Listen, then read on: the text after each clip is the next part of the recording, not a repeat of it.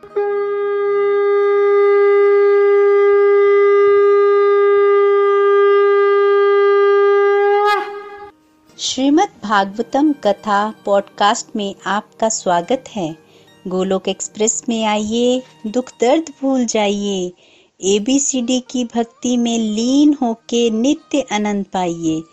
हरी हरि बोल।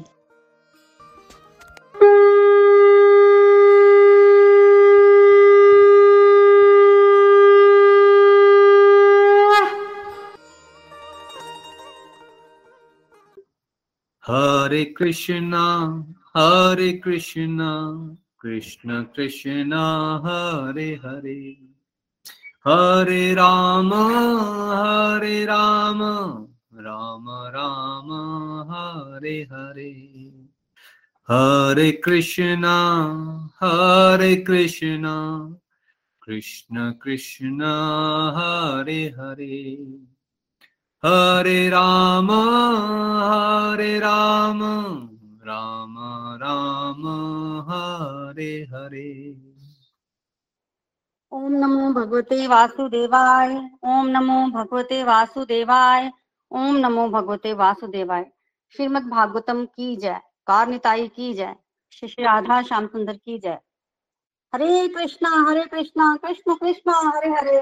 हरे राम हरे राम राम राम, हरे हरे। हरे कृष्ण हरे कृष्ण कृष्ण कृष्ण राम, हरे हरे। हरे कृष्ण हरे कृष्ण कृष्ण कृष्ण, हरे हरे हरे राम हरे राम राम राम, हरे हरे। ना शस्त्र पर, ना शास्त्र पर, न धन पर और ना ही किसी युक्ति पर। मेरा तो जीवन आश्रित है प्रभु, केवल और केवल आपकी कृपा शक्ति पर। जय श्री राधे कृष्णा। हरि बोल हरि बोल। चलिए स्टार्ट करते हैं। तो कैंटो नंबर वन हमारा जहाँ पर खत्म हुआ वहाँ पर हमने सुना कि परीक्षित महाराज को श्राप लगा।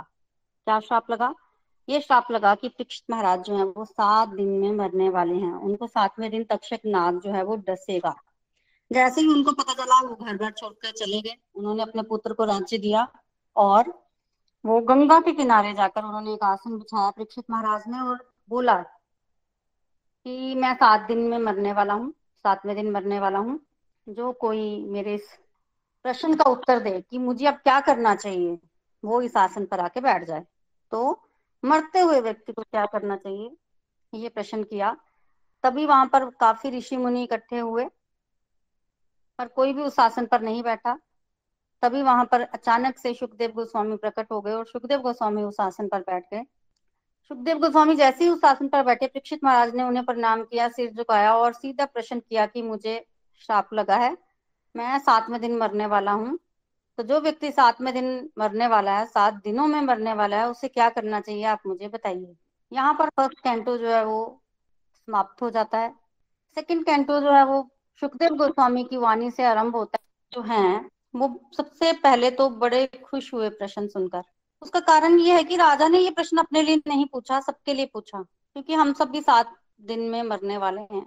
आठवें दिन तो कोई नहीं मरेगा, सात ही दिन होते हैं। तो हम भी मर रहे हैं। तो मरते हुए मनुष्य को क्या करना चाहिए? ये हम सबके लिए प्रश्न है। तो इस प्रश्न के उत्तर में श्रीमद भागवतम की कथा जो है, वो सुखदेव गोस्वामी ने परीक्षित महाराज को सुनाई। तो हमारे लिए भी ये कथा है कि हमें भी यही करना चाहिए। तो जैसा सीधा प्रश्न सुखदेव गोस्वामी ने किया, उसका सीधा सा आंसर जो है वो परीक्षित महाराज ने जैसा सीधा प्रश्न किया, उसका सीधा आंसर सुखदेव गोस्वामी ने दिया। क्या आंसर दिया कि जो व्यक्ति सात दिन में मरने वाला है, उसको भगवान के नाम का क्या करना चाहिए? श्रवण, कीर्तन और स्मरण करना चाहिए। तो सर्वप्रथम सुखदेव गोस्वामी ने क्वेश्चन को क्लोरिफाई किया और फिर उसके उत्तर में ये बताया कि भगवान के नाम का श्रवण, कीर्तन और स्मरण जो है वो करना चाहिए। फिर आगे उन्होंने बताया, देखो, पूरा, पूरी समरी यही है कि अगर किसी व्यक्ति के अंदर भक्ति योग जो है वो डेवलप हो गया है तो उसको भगवान के नाम का कीर्तन करना चाहिए, भगवान। नाम संकीर्तन, कलयुग का तो यही युग धर्म है, ये सार है, पर परीक्षित महाराज को तो ये सार समझ आ सकता है, पर वहाँ पे और भी तो लोग बैठे थे जो योगी थे, कोई ध्यानी ध्यान लगा रहा है, कोई योगी है, कोई कर्म योगी है तो भगवत गीता में भी भगवान ने कर्म योग, ध्यान योग, ज्ञान योग, भक्ति योग सबका वर्णन किया है तो सुखदेव गोस्वामी ने। फिर और भी बाकी लोगों के लिए भी बताया कि दो तरह के लोग होते हैं, गृहस्थ और गृह मेदी बताया कि गृह मेदी जो है, वो तो दुनियादारी में ही लगे रहते हैं और गृहस्थ जो है, वो अपने जीवन को सार्थक करने का प्रयत्न करते हैं। तो हमें गृहस्थ बनना चाहिए।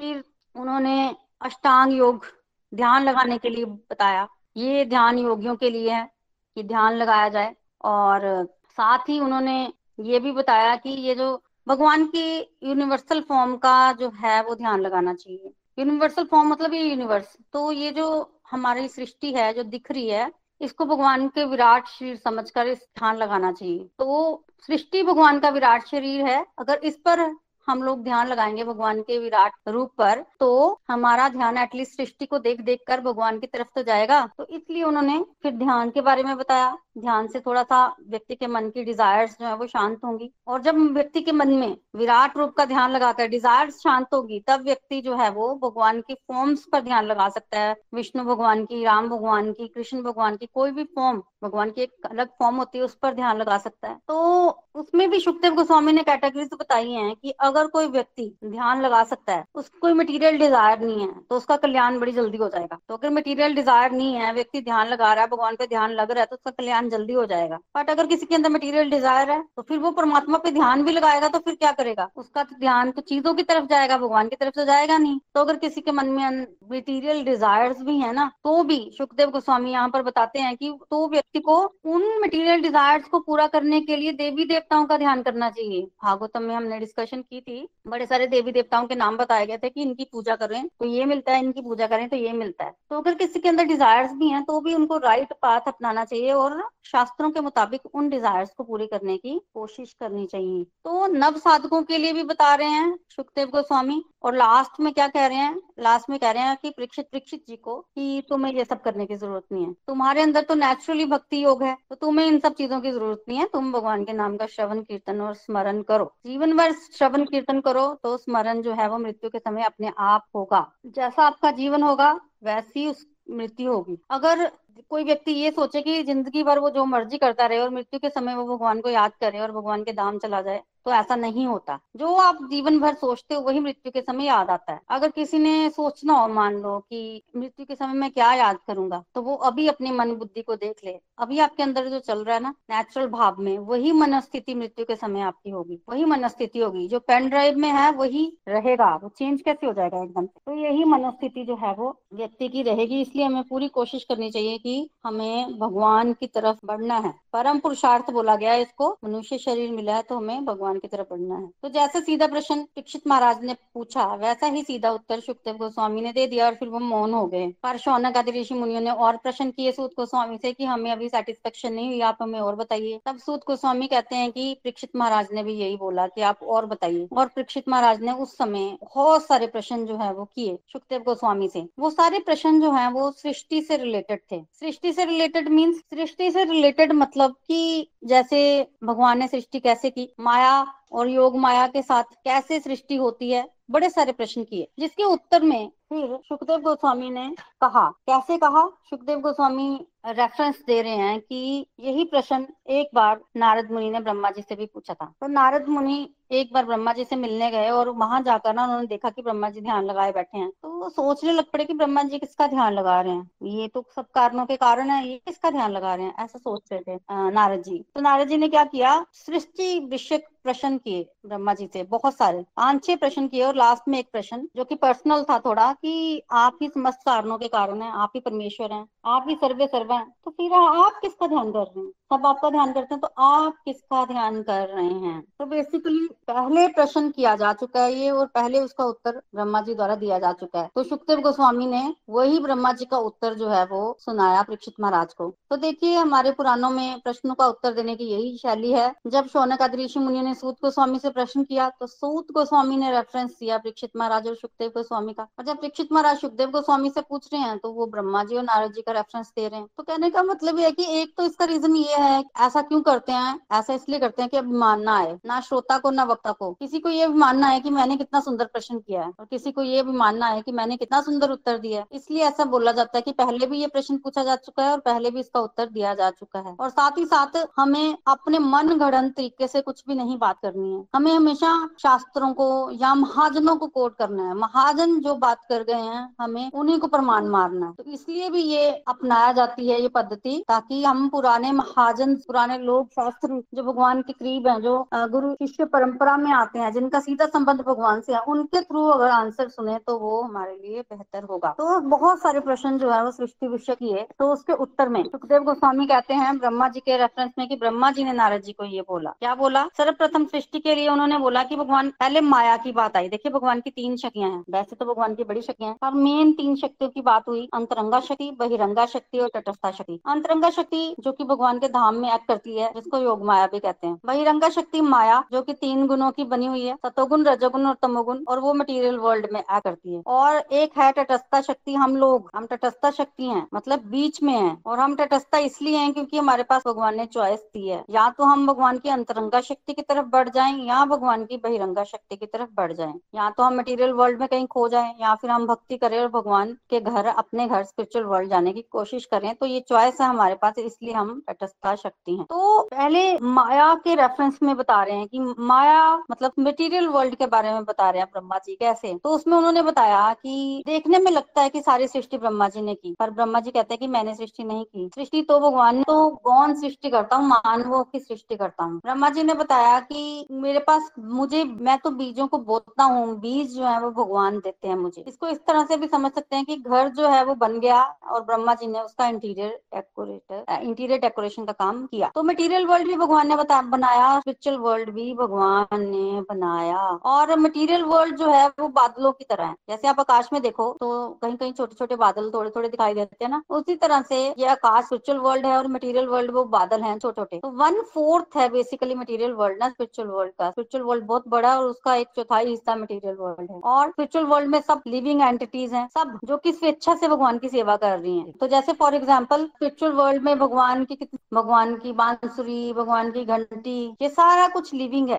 और भगवान की सेवा के लिए इन्होंने रूप धारण किया हुआ है तो भगवान के घर में सब लिविंग है। मटेरियल वर्ल्ड में मटेरियल वर्ल्ड में लिविंग थिंग्स भी है और नॉन लिविंग थिंग्स भी है। और भगवान अपनी एक इंद्री से बहुत सारे कार्य कर सकते हैं और मनुष्य अपनी एक इंद्री से एक ही कार्य कर सकता है। जैसे फॉर एग्ज़ाम्पल मनुष्य आँखों से देख सकता है और भगवान क्या करते हैं? भगवान अपनी आँखों से खा भी सकते हैं, देख भी सकते हैं। जब हम जब हम भगवान को भोग लगाते हैं ना तो जब भगवान को भोग लगता है तो भगवान कैसे उस भोग को ग्रहण करते हैं? भगवान उस भोग को आँखों से ग्रहण करते हैं। इसके अलावा जब हम सृष्टि का वर्णन सुना जब हमने तो भगवान ने कैसे प्रकृति को, कहते हैं ना कि कैसे प्रकृति पर दृष्टिपात किया और प्रकृति को क्या हो गया? मनुष्यों की सृष्टि हो गई। तो भगवान ने वो सृजन का कार्य कैसे किया? आँखों से किया ना? तो भगवान ने वो सृजन का कार्य आँखों से किया। तो भगवान एक इंद्रिय से बहुत सारे कार्य कर सकते हैं। मनुष्य एक इंद्रिय से एक एक कार्य कर सकता है। ये डिफरेंस है। मटेरियल वर्ल्ड और स्पिरिचुअल वर्ल्ड में। तो ब्रह्मा जी जो है, वो कह रहे नारद जी को कि मैं सृष्टि करता हूँ, पर, सृष्टि करने की शक्ति जो है मुझे भगवान से प्राप्त मुझे भगवान से जो है वो प्राप्त हुई, क्योंकि जब मेरा,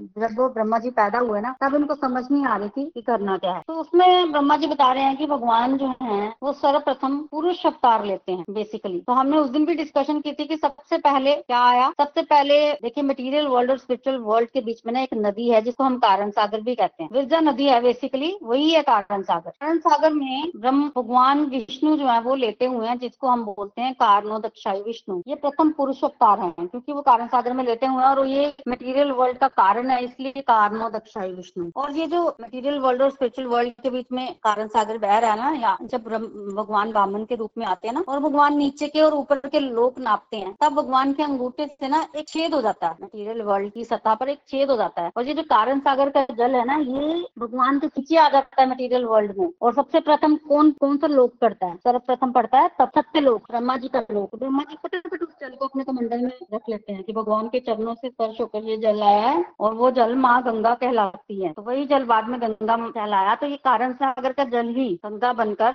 मटीरियल वर्ल्ड में बह रहा है। तो भगवान तब भगवान सांस के माध्यम से बहुत सारे ब्रह्मांड जो है वो पैदा करते हैं। तो भगवान की एक सांस से ब्रह्मांड जो है बाहर निकलते हैं और वही सांस भगवान जब अंदर लेते हैं तो ब्रह्मांड अंदर चले जाते हैं। तो ये मटेरियल वर्ल्ड एक ब्रह्मांड कब तक टिका हुआ है जब तक भगवान सांस ले रहे हैं, एक सांस के बराबर इसका जीवन है। तो भगवान जब सांस लेते हैं तो असंख्य असंख्य ब्रह्मांड जो है, वो बाहर निकलते हैं। फिर भगवान अपने ही शरीर के जल से एक एक ब्रह्मांड को आधा आधा भर देते हैं और फिर स्वयं ब्रह्मांड में प्रवेश कर जाते हैं। और वो जो जल होता है, उस गर्भोदक सागर में भगवान स्वयं जाकर लेट जाते हैं और वो है दूसरे पुरुष अवतार जिनको हम गर्भो दक्षाई विष्णु बोलते हैं। गर्भो दक्षाई विष्णु गर्भोदक सागर में लेटे हुए हैं और उन्हीं के नाभि से एक कमल नाल निकलती है और जिस पर ब्रह्मा जी का जन्म होता है। उस कमलनाल में ही चौदह भुवन सब सब उसमें ही है। जब ब्रह्मा जी पैदा हुए, उन्होंने आँखें खोली, उनको समझ नहीं आए, करना क्या है, उन्होंने सोचा कि मैं क्यों प्रकट हुआ हूँ। तब उन्होंने अपने आप को जानने के लिए उस कमलनाल में प्रवेश किया। वो कमलनाल में ऊपर भी गए और नीचे भी गए, पर उनको समझ नहीं आ रही थी कि वो किस कारण से वो पैदा हुए हैं। तब वो फिर से ऊपर आ गए और उन्होंने घुमा घुमा कर सिर घुमा घुमा के चारों तरफ़ देखा कि मुझे करना क्या है। उन, जिससे ब्रह्मा जी के चार सिर हो गए, पर उनको समझ नहीं आई कि उन्होंने क्या करना है। भ्रमित थे वो बहुत। तभी उनको दो अक्षर सुनाई दिए ब्रह्मा जी को त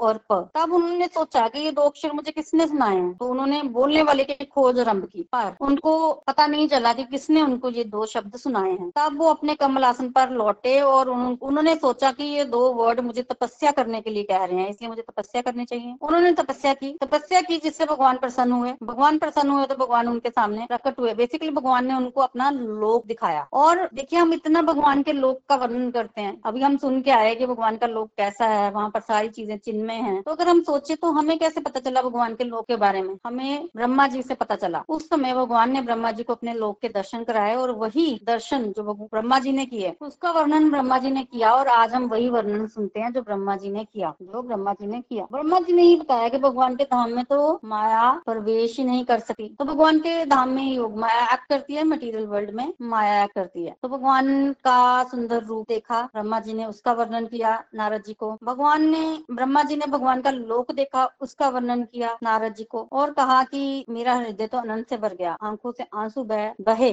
मैंने भगवान को प्रणाम किया। तब भगवान जी मेरे से बोले कि तुमने सृष्टि करने की इच्छा से ये जो दीर्घकालीन तपस्या की है ना, इस तपस्या से मैं बड़ा प्रसन्न हूँ। तुम मेरे से कोई वर मांग लो, क्योंकि मैं प्रसन्न हूँ। मैं तुम्हें बता दूँ कि जो तुम्हें मेरा दर्शन हुआ है और मेरे लोक का दर्शन हुआ है, इससे बढ़कर तुम क्या वरदान मांगोगे? ये बेस्ट है। तुमने इतनी तपस्या की जिसकी वजह से मैंने तुम्हें ये सारे दर्शन कराए हैं तो इससे बढ़कर कोई और बर हो नहीं सकता पर तुम मांग लो तुम्हें क्या चाहिए। तब ब्रह्मा जी ने बोला कि मुझे सृष्टि करनी है, मेरे मेरे को समझ नहीं आ रही है, आप मुझे बताइए कि सृष्टि कैसे कर सकते हैं। मैं सब कुछ जानना चाहता हूँ और ये भी जानना चाहता हूँ की ऐसा ना हो मतलब ब्रह्मा जी ने अपनी तरफ़ से मांगा की ऐसा ना हो कि मैं सृष्टि करूँ। सृष्टि करने की शक्ति आपसे लू सृष्टि करो और बाद में मुझे घमंड हो जाए और मुझे अभिमान हो जाए। माया जो है मुझे इस तरह से लिप्त कर ले कि मुझे ये अभिमान हो जाए सब कुछ मैंने किया है। मैं मोहग्रस्त हो जाऊँ तो ऐसा नहीं होना चाहिए। तो ये वरदान बेसिकली मांगा था ब्रह्मा जी ने तो भगवान ने उनको जो है वो आश्वस्त किया था कि तुम निडर होकर सृष्टि करो। तुम्हें कभी भी सृष्टि का अभिमान नहीं होगा। तुम्हें ऐसा नहीं लगेगा कि जो है वो सृष्टि जो है वो तुमने की है। तो ऐसा वरदान जो है वो भगवान से प्राप्त किया ब्रह्मा जी ने और फिर चतुश्लोकी श्रीमद भागवतम का उपदेश भगवान ने ब्रह्मा जी को दिया। हम पीछे करके आए हैं। प्रथम श्लोक में जो है वो ब्रह्म का वर्णन किया गया कि ब्रह्म किस प्रकार का होता है। दूसरे श्लोक में माया का वर्णन किया गया। तीसरे श्लोक में जगत का वर्णन किया गया और चौथे श्लोक में ब्रह्म स्वरूप की प्राप्ति का साधन जो है वो कहा गया। तो पहले श्लोक में बताया गया था कि सृष्टि के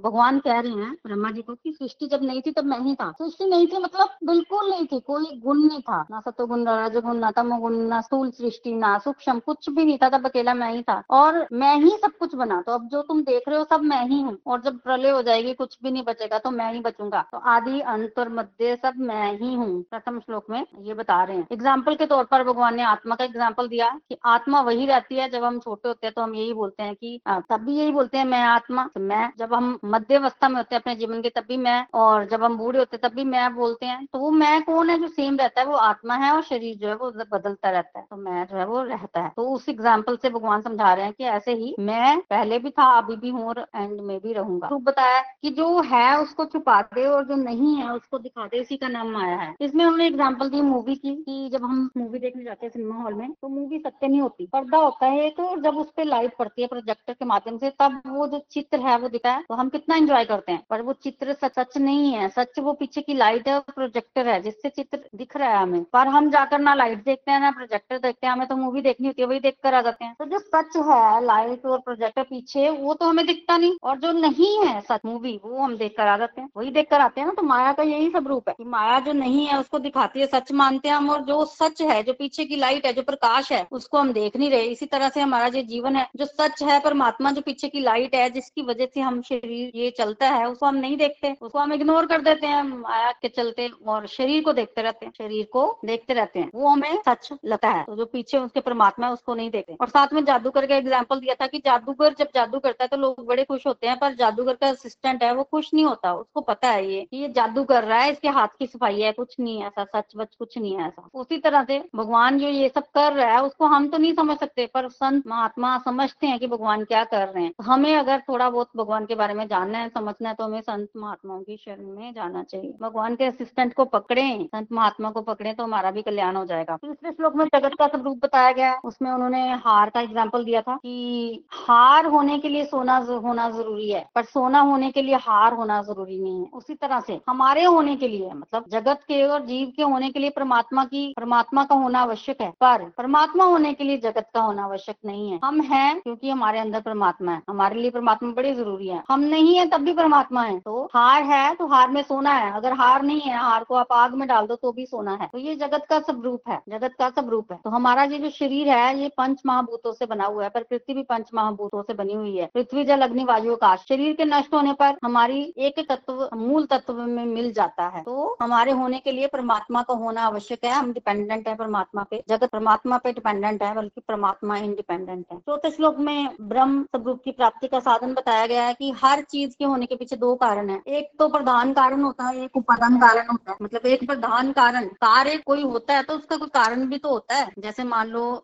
मिट्टी का घड़ा बना, कैसे बना? किसी ने बनाया और किससे बनाया? मिट्टी से बनाया सुना लोहार ने बनाया और मिट्टी से बनाया। तो दोनों कारण है। तो एक तो निमित्त है माध्यम से बना कुम्हार के, और एक उपादान कारक है। उपादान कारक कारण जो है मिट्टी है तो दो कारण होते हैं किसी भी कार्य के होने के। तो जब सृष्टि हुई तो सृष्टि होने के दो दोनों कारण है, वो भगवान ही है। क्योंकि पहले तो भगवान ही थे और बाद में भी भगवान ही रहेंगे तो भगवान ही सब कुछ कर रहे हैं। तो दोनों कारण जो है, वो भगवान ही है। जो इन बातों को समझता है, वो भगवान कहते हैं, मोह को कभी प्राप्त नहीं होता। जो इनको समझता है, वो कभी मोह को प्राप्त नहीं होता, ठीक है? उसके पश्चात और भी प्रश्न किए महाराज ने ना बेसिकली सबसे पहला प्रश्न उन्होंने और किया, परीक्षित महाराज ने, कि जीव जो है, वो मटेरियल वर्ल्ड में क्यों आता है? स्पिरिचुअल वर्ल्ड में था तो स्पिरिचुअल वर्ल्ड में ही रहता मटेरियल वर्ल्ड में क्यों आ गया? क्योंकि यहाँ आएगा तो उसको तीन गुणों में काम करना पड़ेगा। आत्मा शुद्ध है, जब शरीर धारण करती है तो शरीर तीन गुणों का बना हुआ है, और जिसमें काम करती है तो आत्मा फंस जाती है। सत्वगुण में काम करेगी तो अच्छा फल मिलेगी तो दुखी होगा, तमोगुण में करेगी, जो भी फल मिलेगा उसको जन्म मृत्यु तो है ही है। तो क्यों ऐसा होता है? तब सुखदेव गोस्वामी ने कहा कि शरीर मिलने का कारण भी व्यक्ति ही है। उन्होंने बच्चे की एग्ज़ाम्पल से समझाया कि एक बच्चा है, वो माँ को बोलता है कि मुझे चाँद का खिलौना चाहिए। माँ कहाँ से ला देगी चाँद? तो माँ क्या बोलती है? माँ एक कटोरी देती है और उसमें पानी भर देती है और कहती है कि चाँद की परछाई इसमें पड़ रही है। ये तुम्हारा चांदा ले लो। या तो माँ ये करेगी, चाँद का खिलौना दे देगी यहाँ सही में चाँद माँ ला के नहीं दे सकती उसी तरह से हमने भी भगवान के घर में, भगवान से जिद की कि हमें भी भोग भोगने हैं। तो भगवान कहते हैं कि ये तो पॉसिबल नहीं है। भोग कैसे भोगोगे आप मटेरियल वर्ल्ड में? स्पिरिचुअल वर्ल्ड में तो भगवान ही भोगता है। तो जब हमने बड़ी जिद की तो भगवान ने कहा कि ठीक है, तुम्हें अगर भोग ही भोगने हैं मौज ही करनी है स्वतंत्र ही होना है तो मटेरियल वर्ल्ड में जाओ और जो मर्ज़ी करो। तो भगवान ने हमें मटेरियल वर्ल्ड में भेज दिया हम अपनी ही इच्छा से आए हैं और भगवान कहते हैं कि जब मर्ज़ी तुम वापिस आ सकते हो। जब मर्ज़ी यहाँ से वापिस आ जाना।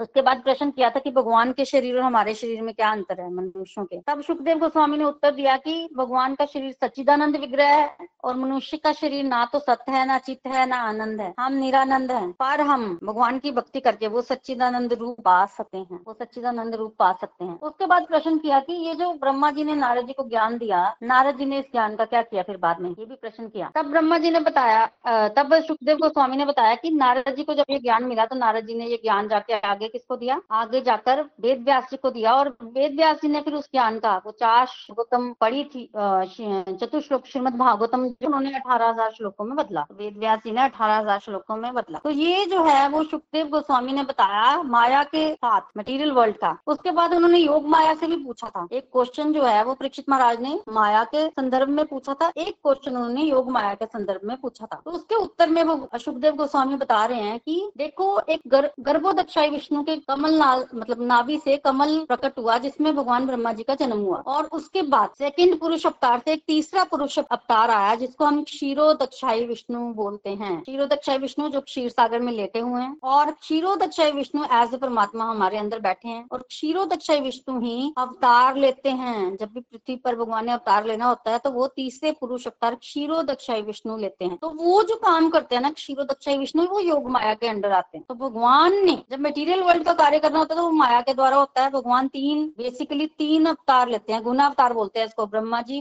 भगवान विष्णु और महेश के रूप में और सृष्टि का कार्य करते हैं। और वही भगवान जब अवतार लेते हैं तो योग माया के द्वारा उनका कार्य होता है। का वर्णन किया, जिसका वर्णन जो है, वो हम सुनकर आए हैं। फ़र्स्ट कैंटो में चैप्टर नंबर थ्री में। वो दोबारा से रिपीट किया। सेकंड कैंटो में सुखदेव गोस्वामी ने, क्योंकि ब्रह्मा जी ने इस तरह से नारद जी को बताया था और सुखदेव गोस्वामी ने वो दोबारा से परीक्षित महाराज को बताया कि क्षीरो दक्षा विष्णु, ये ये ऐसे ऐसे अवतार जो है वो लेते हैं। तो उनके माध्यम फिर दोबारा उन सारे अवतारों का वर्णन भागवतम के दस लक्षणों के बारे में बताया। भागवतम के दस लक्षण है। कौन से लक्षण है? सर्ग, विसर्ग स्थान पोषण उत्यो मनवंतर, ईशानु कथा, निरोध, मुक्ति, आश्रय। ये दस लक्षण है श्रीमद भागवतम के। सर्ग। सर्ग मीन सृष्टि। कौन सी सृष्टि? जो भगवान करते हैं। तो भगवान द्वारा की गई सृष्टि सर्ग, दूसरा लक्षण विसर्ग। विसर्ग मतलब सृष्टि, कौन सी? जो सृष्टि ब्रह्मा जी करते हैं, उसको विसर्ग बोलते हैं। तीसरा है विषय, स्थान। स्थान सृष्टि हुई। सृष्टि बनने के बाद वो सृष्टि रहती कहाँ है? वह जहाँ रहती है, वो विषय है स्थान। चौथा विषय पोषण। जब बच्चा पैदा होता है तो माँ उसको पोषण करती है। नहीं करेगी तो बच्चे का नाश हो जाएगा। उसी तरह से जब सृष्टि होती है, मनुष्य को रहने के लिए जगह मिलती है, फिर उनका पोषण कौन करता है? भगवान ही करते हैं। भगवान की कृपा है। तो ये पोषण तत्व जो है वो तो चौथा जो है वो विषय है। फिर पांचवा है उत्यो। उत्यो मतलब कर्म वासना। तो बेसिकली भगवान तो सृष्टि एक जैसी करते हैं, फिर अलग अलग फल क्यों मिलता है? अलग अलग फल इसलिए मिलता है क्योंकि मनुष्य के अंदर अलग अलग कर्म करने की इच्छा है। तो जैसा कर्म, वैसा फल, इसलिए फल अलग अलग होते हैं। इसलिए सृष्टि में भेद दिखता है। तो उत्यो पांचवा। फिर छठा है मनवंतर। एक मनु के जीवन को मनवंतर बोलते हैं, जीवन काल को। जैसे सरकार होती है, उसका जीवन मतलब काल जो है पाँच वर्ष का होता है। ऐसे ही एक मनु के जीवन का काल कुछ इकहत्तर चतुर्युग होता है रफली तो छठा है मनवंतर। सातवा है ईशानु कथा इसमें भगवान के भिन्न भिन्न अवतारों की कथा आ जाती है। आठवां निरोध। निरोध मतलब प्रलय। सृष्टि हुई है तो प्रलय भी होगा। प्रलय भी होगा। हमारे जीवन में भी प्रलय आती है जब हमें नींद आ जाती है। जितना समय हम सोते बिता देते हैं, उतना हमारे जीवन से गायब हो जाता है। तो उसको छोटी सी अगर प्रलय समझे तो वो आठवां विषय है। फिर इसके बाद आती है मुक्ति। नवा विषय है मुक्ति। विषय आश्रय तत्व। तो बेसिकली ये आश्रय तत्व को समझने के लिए हम नौ विषयों को समझते हैं। तो एक एक कैंटो में एक एक विषयों की बात की जाएगी। आगे आने वाले समय में हम इन विषयों के बारे में समझेंगे कि कैसे सृष्टि होती है, सर्ग सृष्टि कैसे होती है, विसर्ग सृष्टि कैसे होती है। फिर वो सृष्टि रहती कहाँ है, उसका स्थान कहाँ है, उसका पोषण कौन करता है? मनवंतर हो जाए ईश, भगवान की कथा हो, प्रलय हो, मुक्ति हो, सबका वर्णन श्रीमद भागवत में आएगा और सबसे एंड में आश्रय तत्व, आश्रय क्या है, वो भी आएगा। तो इस तरह से सेकंड कैंटो यहाँ पर जो है, वो समाप्त होता है। तो बेसिकली पूरी की पूरी सृष्टि कैसे हुई कैसे करना है, वो सबका वर्णन जो है, वो यहाँ पर किया गया, सबका वर्णन। फिर आगे थर्ड कैंटो में जो है वो शुरू होने से पहले ही सुखदेव गोस्वामी जो है ना व्यूर जी के बारे में प्रश्न करते हैं। जब हम फ़र्स्ट कैंटो पढ़ रहे थे, तब हमने ये समझा कि सुखदेव गोस्वामी ने और महाराज ने उसको याद रखा हुआ था। फिर वो अब सोचते हैं बड़ा हो गया, टीका वर्णन सुन लिया। अब हम कुछ भगवान की कथा सुनते हैं। तो उन्होंने भगवान के भक्त के बारे में जो है बात जो है वो छेड़ दी। तो थर्ड कैंटो में हम विदुर जी और मात्र मुनि का संवाद सुनेंगे। लेकिन थर्ड और फोर्थ कैंटो में वही संवाद जो है वो चलेगा। तो ब्रह्मा जी ने, ब्रह्मा जी को भगवान ने शक्ति दी, जिससे ब्रह्मा जी ने जो है वो सृष्टि की। तो इस तरह से सेकंड कैंटो का हम लोग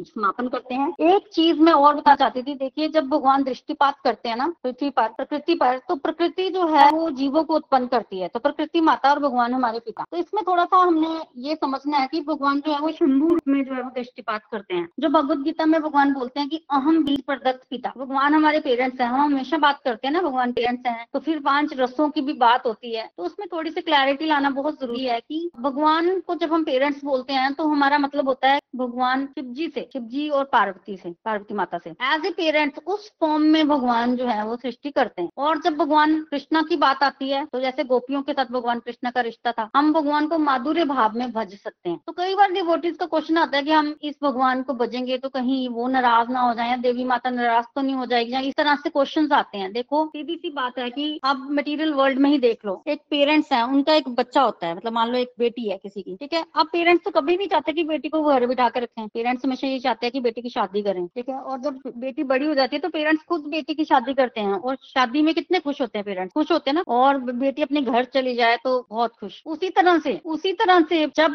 भगवान शिव जी और माता पार्वती हमारे माता पिता हैं तो भगवान शिव जी और पार्वती माता खुद चाहते हैं कि हम लोग, उनके बच्चे जो है, वो भगवान के साथ जुड़ जाए मतलब माधुर्य भाव में जुड़े, चाहे कैसे भी जुड़े। मतलब शादी, वो चाहते हैं कि हमारी मैरिज हो जाए भगवान के साथ। हम भगवान को अपना पति अवतार करेंगे। हम सब लोग जो है, वो क्या है, प्रकृति से बने हुए हैं। तो भगवान ही एक पुरुष है, हम सब क्या है? हम प्रकृति है, हम औरतें हैं मतलब फीमेल वर्जन है हम सब। बेशक कोई मेल बॉडी में दिख रहा है हमारे मटीरियल वर्ल्ड में, पर अंदर से वो आत्मा जो है, वो फीमेल ही है। तो हम सबके पति भगवान कृष्णा ही है। तो अगर हम भगवान को माधुर्य भाव में भजते हैं तो उसमें कुछ गलत नहीं है, क्योंकि आत्मा के पति भगवान ही है। तो पेरेंट्स खुश ही होंगे अगर कोई बच्चा जो है, उनका, उनकी लड़की जो है, उसकी मैरिज हो जाएगी। तो उसी तरह से भगवान शिव जी जो है वो एज ए पेरेंट्स हैं हमारे, और वो हमेशा हमें ब्लेस्ड करते रहते हैं, अगर कि हम लोग भगवान की तरफ़ बढ़े। कुल है ये। और सबसे ज़्यादा भगवान शिव जी ही खुश होते हैं जब हम भगवान का भजन करते हैं। कोई भगवान की तरफ़ बढ़ता है ना तो भगवान शिव जी ही सबसे ज़्यादा खुश होते हैं। तो इसलिए अपने मन में कोई डाउट नहीं लाना, और पाँचों रसों में किसी भी रस में भगवान की भक्ति कर सकते हैं। और जो हाईएस्ट रस है वो माधुर्य भाव को हाईएस्ट बोला गया है। माधुर्य भाव में भी आगे फॉर्म्स होती हैं, पर पाँचों रसों में माधुर्य रस को सर्वप्रथम जो है वो माना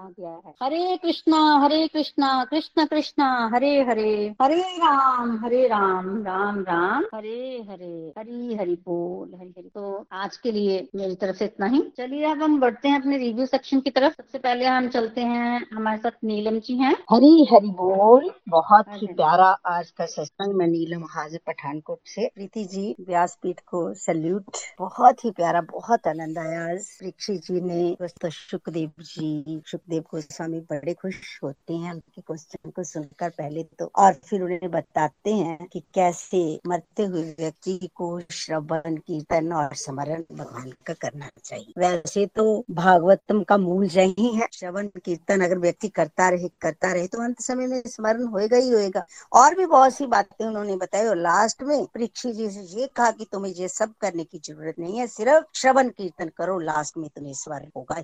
ये कहकर सुखदेव जी, गोस्वामी जी चुप हो गए। वो तो चुप हो गए, लेकिन सुखदेव मतलब आदि ऋषि मुनि जो सुन रहे थे साथ में, उनको संतुष्टि नहीं हुई, प्रीत को भी नहीं हुई, फिर क्वेश्चंस किए। और परीक्षित जी ने भी क्वेश्चन पूछा, सृष्टि के बारे में, सृष्टि से रिलेटेड तो सुखदेव गोस्वामी जी ने कहा कि यही क्वेश्चन नारद जी ने ब्रह्मा जी से भी पूछा था। मतलब ये रीति है कि अगर कोई क्वेश्चन करे तो उसको सीधा आंसर ना देकर थोड़ा सा ये बताना, ताकि अभिमान और श्रोता दोनों को ना आए जहाँ से ये लर्निंग मिली। तो ब्रह्मा जी ने उत्तर दिया मतलब नारद जी ने पूछा तो ब्रह्मा जी ने उत्तर दिया, जब वो ध्यान कर रहे थे तो ब्रह्मा जी ने कहा कि ये सृष्टि मैं नहीं करता। उन्होंने पूछा कि आप ये सृष्टि करते हो? तो ब्रह्मा जी ने कहा, मैं सृष्टि नहीं करता। मैं तो चंद्रमा हूँ, सूर्य तो भगवान है। मैं तो मनुष्य की गौण सृष्टि करता हूँ, मेन सृष्टि कौन करते हैं? पकवान करते हैं। जैसे सूर्य के प्रकाश से चंद्रमा प्रकाशित होता है, ऐसे ही मेन सृष्टि भगवान करते हैं और गौण सृष्टि मैं करता हूँ। आपने बहुत सी एग्जाम्पल्स देकर जहाँ बताया, जैसे घर भगवान ने बना दिया, हमने सजा दिया। ऐसे ब्रह्मा जी कहते हैं, मैंने सजा दिया किचन में सारी सब्ज़ियाँ भगवान ने रख दी। जैसे हम लोग भी क्या करते हैं, जो सब्ज़ियाँ हम लोग घर में किचन में खाना तो बना लेते हैं, लेकिन वो जो सब्ज़ियाँ बनाते हैं, जो पैदा करती है, वो तो भगवान ही है ना। ऐसे ब्रह्मा जी ने मतलब सारी बात जो है नारद जी को समझाई। और ब्रह्मा जी ने जो उत्तर उन्हें दिया, वही सुखदेव गोस्वामी जी परीक्षित जी को आंसर दे रहे हैं, जहाँ पे क्या लर्निंग हमें मिले कि हमें भी अभिमान आए, इसलिए हमने ये नहीं कहना हमने किया। क्योंकि हम झट अहम में आ जाते हैं कि हमने, मैं तो बड़ा स्मार्ट हूँ। हमने ऐसी बातें नहीं करनी है। हमने भी ये कहना कि भगवत गीता में भगवान ऐसे कहते हैं, भागवत में ऐसा कहा गया है, ऐसे शास्त्रों से उदाहरण देकर हमने समझा। और ब्रह्मा जी कह रहे देखने में लगता है कि सृष्टि मैंने लेकिन मटेरियल वर्ड स्पिरिचुअल वर्ड भगवान ने बनाया मैं तो सिर्फ़ जैसे भगवान बीजों को देते हैं, मैं सिर्फ़ बीजों को बोता हूँ, बीज भगवान। तो आगे आपने बताया कि स्पिरिचुअल वर्ल्ड में जितने भी जो है, वहाँ पे सब चेतन है लिविंग एंटिटीज है, स्वेच्छा से भगवान की सेवा कर रहे हैं। भगवान एक इंद्री से दूसरी इंद्री का कार्य भी कर सकते हैं, लेकिन जीव जो संसार में एक इंद्री से दूसरी इंद्री का कार्य नहीं कर सकता। और आपने जो भी बताया कि भगवान दृष्टिपात से, इस सृष्टि को मतलब भगवान ने प्रकृति पर दृष्टिपात किया तो सृष्टि हो गई। भगवान ने सृजन का कार्य आँखों से किया। तो ब्रह्मा जी ने कहा, मैं सृष्टि करता हूँ, पर सृष्टि करने की शक्ति मुझे प्रभु दे। फिर आगे आपने कर्ण कारणोदक्षाई विष्णु क्षीरोदक्षाई गर्भोदक्षाई विष्णु और क्षीरोदक्षाई विष्णु के, विष्णु जी के बारे में बताया कैसे कारण सागर में प्रभु लेटते हैं। मटेरियल वर्ल्ड का कारण है, इसलिए कारणोदक्षाई विष्णु कहते हैं। और उस कारण सागर मतलब कारण सागर से थोड़ा सा जल नीचे आ जाता है। मटेरियल वर्ल्ड में सबसे पहले सत्य लोक में आता है और ब्रह्मा जी उसे अपने कमंडल में रख लेते हैं, जहाँ से गंगा नदी आई। और फिर श्वास के माध्यम से बहुत सारे ब्राह्मण पैदा हुए। तो भगवान जो है अपने शीत के जल से उन्हें आधा आधा भर देते हैं, खुद पानी में लेट जाते हैं। जी हैं गर्भोदक्षाई विष्णु। उन्हीं के आगे फिर ब्रह्मा जी के अपने स्टोरी सुनाई कि ब्रह्मा जी कैसे तप करते हैं, उन्हें समझ में नहीं आता, तप करते हैं और अंत में भगवान उन्हें दर्शन देते हैं और भगवान बड़े खुश हैं उनकी तपस्या से और उन्हें धाम के दर्शन भी, वैकुंठ धाम के दर्शन भी करवाते हैं। और अंत में थर्ड आपने बताया कि कैसे तीसरा पुरुष अवतार फिर हुआ, जिसे क्षीरो दक्षाई विष्णु कहते हैं और संसार में जितने भी अवतार होते हैं क्षीरो दक्षाई विष्णु से आगे होते हैं। और मेटीरियल वर्ल्ड में माया काम करती है, अवतार जो होते हैं वो जोग माया के बाद आपने मतलब चार तरह की वहाँ पे भगवान ने जब ब्रह्मा जी गए तो भगवान ने उन्हें चतुर्श्लोकी भागवतम सुनाई। ये मुझे कल भी बड़ा अच्छा लगा था, आज भी बहुत अच्छा ये वर्णन लगा। फ़र्स्ट चार श्लोक हैं, पहले श्लोक में ब्रह्म का वर्णन किया, जब सृष्टि नहीं थी तब भी मैं था, जब मतलब सब कुछ बना भी मैं हूँ, और सृष्टि नहीं रहेगी तब भी मैं ही रहूँगा। और मैं ही जग, विश्व आत्मा हूँ, विश्व आत्मा प्रभु है। हम भगवत गीता के टेंथ श्लोक में भी ये पढ़ते हैं कि भगवान आदि मध्य और अंत है। दूसरा दूसरा श्लोक, उसमें माया का वर्णन किया जो है उसे छिपा दे और जो नहीं है उसे बता दे। वो माया है। मूवी का एग्ज़ाम्पल दिया, बहुत बढ़िया था। थर्ड नंबर पे जगत का, तीसरे श्लोक में जगत का वर्णन किया गया। हार सोने मतलब हार की एग्ज़ाम्पल आपने दी कि सोने के लिए मतलब हार होने के लिए सोने का होना ज़रूरी है, लेकिन सोना होने के लिए हार का होना ज़रूरी नहीं है। इसी तरह से हमारे होने के लिए परमात्मा का होना ज़रूरी है, क्योंकि हमारी जीव की कोई इंडिपेंडेंट आइडेंटिटी नहीं है और हमारे होने के लिए परमात्मा का होना ज़रूरी है। परमात्मा है तो हम है परमात्मा नहीं तो हम नहीं है लेकिन परमात्मा के होने के लिए जगत का होना ज़रूरी नहीं है। और फोर्थ श्लोक ब्रह्म स्वरूप की प्राप्ति का साधन हर चीज़ के पीछे प्रधान कारण होता है। कारण है तो कार्य है। अगर इसीलिए भगवान ने भगवत गीता में भी कहा ना मुझे ना तो कोई आ, मतलब देवता जान सकते हैं ना ही ब्रह्म ऋषि जान सकते हैं क्योंकि मैं सबका कारण हूँ। और कारण है तो कार्य है। कार्य कारण को नहीं जान सकता। तो इसी तरह भगवान तो हमें जानते हैं। हम भगवान को नहीं जान सकते। जो सरेंडर करेगा भगवान की शरण में आएगा उसे ही ब्रह्म स्वरूप की प्राप्ति होगी। बहुत ही प्यारा आज का मतलब सत्संग था। भगवान के और जीव के शरीर में अंतर आपने बताया। भगवान का श्री सच्चिदानंद है। हम निरानंद है। हमारे अंदर कोई आनंद नहीं है। लेकिन अगर हम भक्ति करके भगवान के साथ जुड़ जाए तो हम आनंद को पा सकते हैं। आगे आपने दस तत्व बताए जिसमें जिसकी जिनके नाम आ, मतलब ले लेती हूँ मैं क्योंकि समय की मतलब समय ज़्यादा हो रहा है। सरग पहले बताया भगवान छाए होती है। हम पिछले जन्म में अलग अलग कर्म करके आए हुए हैं हमारे अंदर इच्छाएँ भी अलग अलग हैं, इसलिए हम उसी के अनुसार कार्य करते हैं। छठा मनवंत्र सातवा ईशानु कथा जिसमें अवतारों की कथाएँ आएँगी, आठवा निरोध, नौवा मुक्ति और दसवा आश्रय तक और आपने ये भी बताया कि एक एक घंटों में एक एक विषय की बात की जाएगी आप और थर्ड घंटों में विदुर जी के बारे में प्रश्न करते हैं। भगत के, भगत बात करेगा तो भगवान की ही करेगा। इसलिए भगत की बातें सुनने के लिए भगत के मुख से भगवान की बातें सुनने के लिए आगे क्वेश्चन किया गया विदुर जी। बहुत ही सुंदर आज का सत्संग। Thank you very much Preeti ji. ऐसे सत्संग हमें हमेशा मिलते रहे। Thank you very much Hari Hari बोल। जय श्री कृष्ण। हरी हरी बोल हरी हरी बोल नीलम जी। ब्यूटीफुली आपने आज के सत्संग की समरी दिया हमेशा की तरह. Thank you for sharing Hari Hari बोल हरी हरी बोल चलिए, अब हम आगे बढ़ते हैं. हमारे साथ मोनिका जी हैं. मोनिका जी, कुछ कहना चाहते हैं? हरी हरी बोल हरी हरी बोल मैं मोनिका चंबा से. तो प्रीति जी, हर बार की तरह आज का सत्संग भी बहुत ही ब्यूटीफुली आपने समराइज किया. सबसे पहले सत्संग को स्टार्ट करते हुए आपने कैंटो फ़र्स्ट को थोड़ी की थोड़ी सी आपने समरी दी है कि किस तरह से परीक्षित महाराज जी को श्राप लगा. तक्षक नागुन को डसेगा सात दिनों में उनकी मृत्यु होने वाली है और गंगा तट पर कैसे वो, वो अपना आसन बिछाकर बैठ गए हैं और इस क्वेश्चन के साथ कि जो मुझे मेरे प्रश्नों का उत्तर देगा वही मेरे सामने आसन पर बैठ सकता है। तो सुखदेव जी महाराज जी आते हैं वो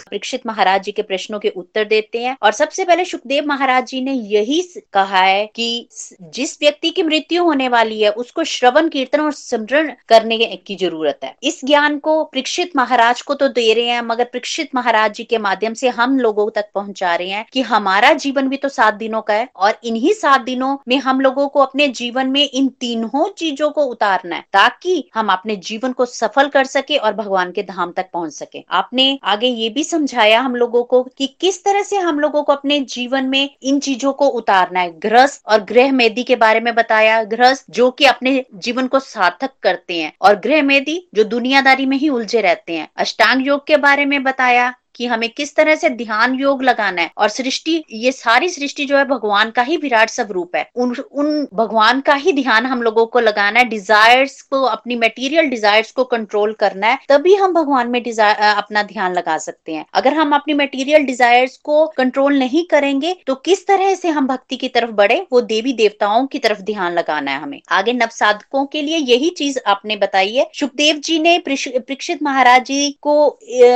मृत्यु के समय में ये जो तीन चीज़ें बताई हैं, ये हम सबके लिए भी हैं। देखिए परीक्षित महाराज जी को सुखदेव जी ये बता रहे हैं कि अगर अंत समय में वो श्रवण, कीर्तन और सिमरन करते रहेंगे तो अंत समय में भी उनके मुख से भगवान का नाम सिमरन ही निकलेगा। हमारे लिए ये लर्निंग है कि अगर हम भी अपने लिए, अपने सारा जीवन, जो कि हमें बहुत दुर्लभ है, हर किसी को मनुष्य जीवन नहीं मिलता है ना? तो जो हमें दुर्लभ जीवन मिला है, उसको हमने कैसे भगवान के शरण में लगाना है? इसी श्रवण, कीर्तन और सिमरन से, भगवान का नाम सिमरन करते रहेंगे तो अंत समय में भी हमारे मुख से भगवान का नाम निकलेगा। अगर हम भगवान की तरफ़ अपने मन को नहीं लगाएँगे तो कहा जाएगा कि अंत समय में राम राम किया जाए या हरे कृष्णा, हरे कृष्ण किया जाए तो वो पॉसिबल नहीं है। जिसकी प्रैक्टिस बार बार हम अपने जीवन में करते रहेंगे, हर दिन, हर वक्त, हर सांस सांस से सिमरन करेंगे, तभी हमारा अंत समय जो है वो सुधर सकेगा। परीक्षित महाराज जी ने आगे सुखदेव गोस्वामी जी से बहुत सारे प्रश्न किए। हैं, सृष्टि के बारे में प्रश्न किए हैं, है ना? तीनों शक्तियों को डिस्क्राइब किया सुखदेव महाराज जी ने कि अंतरंगा शक्ति, बहरंगा और तटस्था शक्ति के बारे में, और ये भी आपने हमें समझाया कि हम लोग किस स्टेज पर हैं। अभी हम लोग बीच वाली स्टेज पर हैं, तटस्था शक्ति, और हमारे पास चॉइस भी है कि हम अंतरंगा शक्ति भी भगवान के धाम तक भी पहुँच सकते हैं, और माया के तीन गुणों के बीच में भी फंस सकते हैं। इसलिए हमें हमें जो चॉइस मिली है, उसका यूज़ जो है हमें सही ढंग से करना है। इन भागवत कथाओं के माध्यम से हम लोगों को नॉलेज होगी कि कौन सी शक्ति को हम लोगों ने अपनाना है। नारद जी जब ब्रह्मा जी के पास जाते हैं तो उन, उन्हें तप करते हुए देखते हैं तो वो बहुत हैरान होते हैं। और उनके मन में बहुत सारे नारद जी के मन में प्रश्न आते हैं, और जब ब्रह्मा जी अपनी तप अपने आँखें खोलते हैं तो नारद जी उनसे प्रश्न करते हैं कि सारी सृष्टि के रचयिता तो आप ही हो। तो फिर आप किसका ध्यान कर रहे हो? ब्रह्मा जी बहुत ही प्योरिटी और क्लैरिटी के साथ नारद जी के प्रश्नों के उत्तर दे रहे हैं मेटीरियल और स्पिरिचुअल वर्ल्ड में डिफरेंस बता रहे हैं। दोनों ही भगवान के द्वारा रचे हुए हैं, मगर स्पिरिचुअल वर्ल्ड जो है वो बहुत बड़ा है मेटीरियल वर्ल्ड उससे बहुत छोटा है। भगवान अपनी इंद्रियों से, एक इंद्रिय से, अपनी एक आँख के द्वारा आपने एग्ज़ाम्पल बताया कि भोग भी कर सकते हैं और सारी सृष्टि को भी देख सकते हैं। मगर मन, जो जीव है वो अपनी एक इंद्री से एक ही कार्य कर सकता है। नारद जी के बहुत सारे प्रश्न हैं जिनका ब्रह्मा जी बहुत ही क्लैरिटी के साथ उनका प्रश्नों के उत्तर देते जा रहे हैं। समय का अभाव है इसलिए मैं इसको छोटा ही करूँगी। तो आगे आपने चतुर्श्लोक की श्रीमद भागवतम का बताया कि चतुर्श्लोक की भागवतम का ज्ञान दिया है। चार श्लोक ब्रह्मा जी का निरूपण माया के स्वरूप के बारे में प्रश्न किया है और ज, जगत क्या है और फोर्थ था कि ब्रह्मा की प्राप्ति के साधन। पहले श्लोक में ये बताया गया है कि भगवान कह रहे हैं कि मैं ही से ए, एक हूँ सारी सृष्टि का पालक। जब ये तीनों गुण नहीं थे प्रकृति के तीन गुण नहीं थे स्थूल सृष्टि सूक्ष्म सृष्टि नहीं थी तब भी मैं था और उसके बाद भी मैं रहूँगा। भगवान आदि अनंत है इसलिए पूरे संसार के अंदर की चेतना में परमात्मा जो है वो विराजमान है। आपने एग्जाम्पलों के द्वारा हम लोगों को समझाया है सेकंड श्लोक में जो कुछ भी है, है जो है उसे छुपा दे नहीं और जो नहीं है वो उसे दिखाते हैं। यही माया है। माया के बारे में आपने बड़ा ही प्यारा हम लोगों को बताया कि पानी अगर पर्दे पर आ जाता है जहाँ कोई मूवी देखने के लिए पर्दा लगाया जाता है उस पर पानी आ जाए, तब भी पर्दे को कोई फ़र्क नहीं पड़ता, आग लग जाए, तब भी पर्दे को कोई फ़र्क नहीं पड़ता। वो ना तो गीला होता है, ना ही जलता है। क्यों? क्योंकि वो सब माया है। माया दिख रही है ना हम सबको। तो अगर हम लोग ये माया रूपी प्रोजेक्ट मूवी हमें दिखा रहा है, मगर प्रकाश जो है, वो सत्य है। जो वहाँ पर रोशनी पड़ रही है, वो सत्य है। और वही चीज़ इसमें बताई गई है कि भगवान जो है, वो सच है और ये जो संसार रूपी माया है, ये हम लोग देख रहे हैं, झूठी माया के जंजाल में। हम लोगों ने अपने आप को फंसा रखा, इस सुख दुख के जीवन को हम लोगों ने अपना पार्ट बना रखा। जो हमारे गुरु, हमारे मेंटर हमें समझाते हैं, हमें उन पर विश्वास करके चलना है भक्तों का संग करना है, तभी हम अपनी डिवोशन को भी बढ़ा सकते हैं। आगे, जगत क्या है? उसके बारे में आपने बताया कि ये जो शरीर है, ये पंच महाभूतों से बना हुआ है और ये जो संसार है, सारा संसार है, ये भी पंच महाभूतों से बना है। इसलिए भगवान जो है, दोनों में ही विराजमान है। सुनार का आपने एग्ज़ाम्पल दिया, बहुत ही प्यारा एग्ज़ाम्पल था, इससे भी हमें बहुत क्लैरिटी हुई है। चौथे श्लोक में आपने ये बताया हम लोगों को कि सब कुछ भगवान के द्वारा ही बनाया गया है। जो ये जान लेता है, वो कभी भी मोह के जंजाल में नहीं फंसता है। इसलिए हम लोगों को भी इस चीज़ का ज्ञान अपने अंदर लाना है कि ये जो संसार है, ये माया रूपी संसार है, अगर हम इसमें डूब जाएँगे तो हम कभी भी अपने आप को डिवोशन के रास्ते पर नहीं चला पाएँगे। हम इस संसार रूपी जाल में फंसते ही जाएँगे, जितना हम मोह अपना बढ़ाते जाएँगे, हम इसमें फंसते जाएँगे। आपने यहाँ सत्संग में, आज के सत्संग में ये भी समझाया कि ब्रह्मा जी जब पैदा हुए तो उन्हें समझ नहीं आ रहा था कि वो कहाँ से आए हैं, क्यों आए हैं, क्या करने के लिए आए हैं। यहाँ पर आपने ब्रह्मा जी के चार सिर कैसे हुए उसके बारे में बताया। और मैं अपना बताऊँ तो मुझे सच में नहीं पता था कि ब्रह्मा जी के चार सिर कैसे हुए। जब ब्रह्मा जी कंफ्यूज थे इधर उधर घूम रहे थे, सिर अपने सिर को बार बार घुमा रहे थे कंफ्यूजन में तो ब्रह्मा जी के चार सिर हुए। ब्रह्मा जी को त और प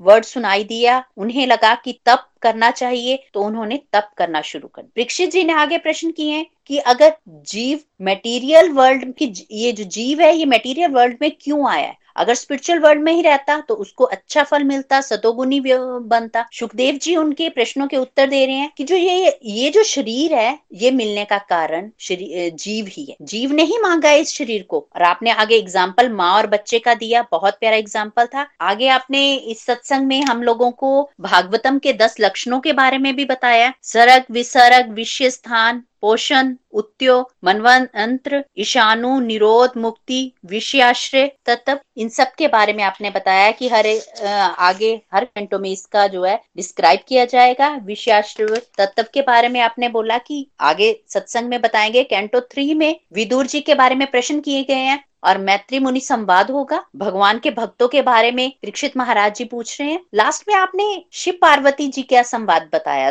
कि शिव पार्वती हमारे माता पिता के समान है और जिस तरह माता पिता बेटी की शादी पर खुश होते हैं, उसी तरह अगर कोई भक्त भक्ति की तरफ़ बढ़ता है, किसी भी भगवान की आराधना करता है तो वो जो है, वो डिवोशन में बढ़ेगा। मगर हम लोगों को जो माधुर्य भाव है, वो हाईएस्ट रस है, उसकी तरफ़ बढ़ना है। इसलिए बहुत ही प्यारा आज का सत्संग था। हर बार प्रीति जी, आप हर बार कुछ ना कुछ अच्छा कुछ ना कुछ क्या हर चीज़ अच्छी और जिन चीज़ों की हमें नॉलेज नहीं होती है, उनके बारे में आप हमें नॉलेज करवाते हैं। Thank you so much Hari Hari बोल। हरी हरी बोल मोनिका जी, आपने भी बहुत ब्यूटीफुल समरी दी है। देखिए, भागवतम में बहुत कुछ है और बेसिकली परफेक्ट है ये हमें इस मटेरियल वर्ल्ड से स्पिरिचुअल वर्ल्ड तक ले जाने के लिए। तो जो जो लर्निंग्स हमारी इससे बनती है, उसे हमें जीवन में उतारना है। और जीवन में उतार कर एज इट इज़ उस पर वर्क करना है। जो जितनी मेहनत कर लेगा, वो उतना ज़्यादा आगे बढ़ जाएगा और हमें शास्त्र का अध्ययन करते ही रहना है। तो बहुत बढ़िया, Monika ji. Thank you for sharing Hari बोल चलिए आज के सत्संग को हम यही कंक्लूड करते हैं। आरती के साथ। श्री भागवत भगवान की है आरती पापियों को पाप से है तारती। श्री भागवत भगवान की है आरती पापियों को पाप से है तारती। ये अमर ग्रंथ ये मुक्ति पंथ ये पंचम वेद निराला नव ज्योति जगाने वाला। ये अमर ग्रंथ ये मुक्ति पंथ ये पंचम वेद निराला नव ज्योति जगाने वाला। हरि नाम यही, हरि धाम यही यही जग मंगल की आरती, पापियों को पाप से है तारती। श्री भागवत भगवान की है आरती, पापियों को पाप से है तारती। ये शांति गीत पावन पुनीत पापों को मिटाने वाला हरि दर्श दिखाने वाला। ये शांति गीत पावन पुनीत पापों को मिटाने वाला हरि दर्श दिखाने वाला है, सुख करनी है, दुख हरनी ये मधुसूदन की आरती। पापियों को पाप से है तारती। श्री भागवत भगवान की है आरती। पापियों को पाप से है तारती। ये मधुर बोल जगफंद कोल सन्मार्ग दिखाने वाला बिगड़ी को बनाने वाला। ये मधुर बोल जगफंद कोल सन्मार्ग दिखाने वाला। बिगड़ी को बनाने वाला। श्री राम यही, घनश्याम यही, ये प्रभु महिमा की आरती। पापियों को पाप से है तारती। ये भागवत भगवान की है आरती। पापियों को पाप से है तारती। पापियों को पाप से है तारती। पापियों को पाप से है तारती। गोलोक एक्सप्रेस से जुड़ने के लिए आप हमारे email address info at Golok express dot o द्वारा संपर्क कर सकते हैं। या हमारे व्हाट्सएप या Telegram number seven zero one eight zero two six eight two one से भी जुड़ सकते हैं। आप हमसे फेसबुक पेज और यूट्यूब चैनल के माध्यम से भी जुड़ सकते हैं। हरी हरी बोल।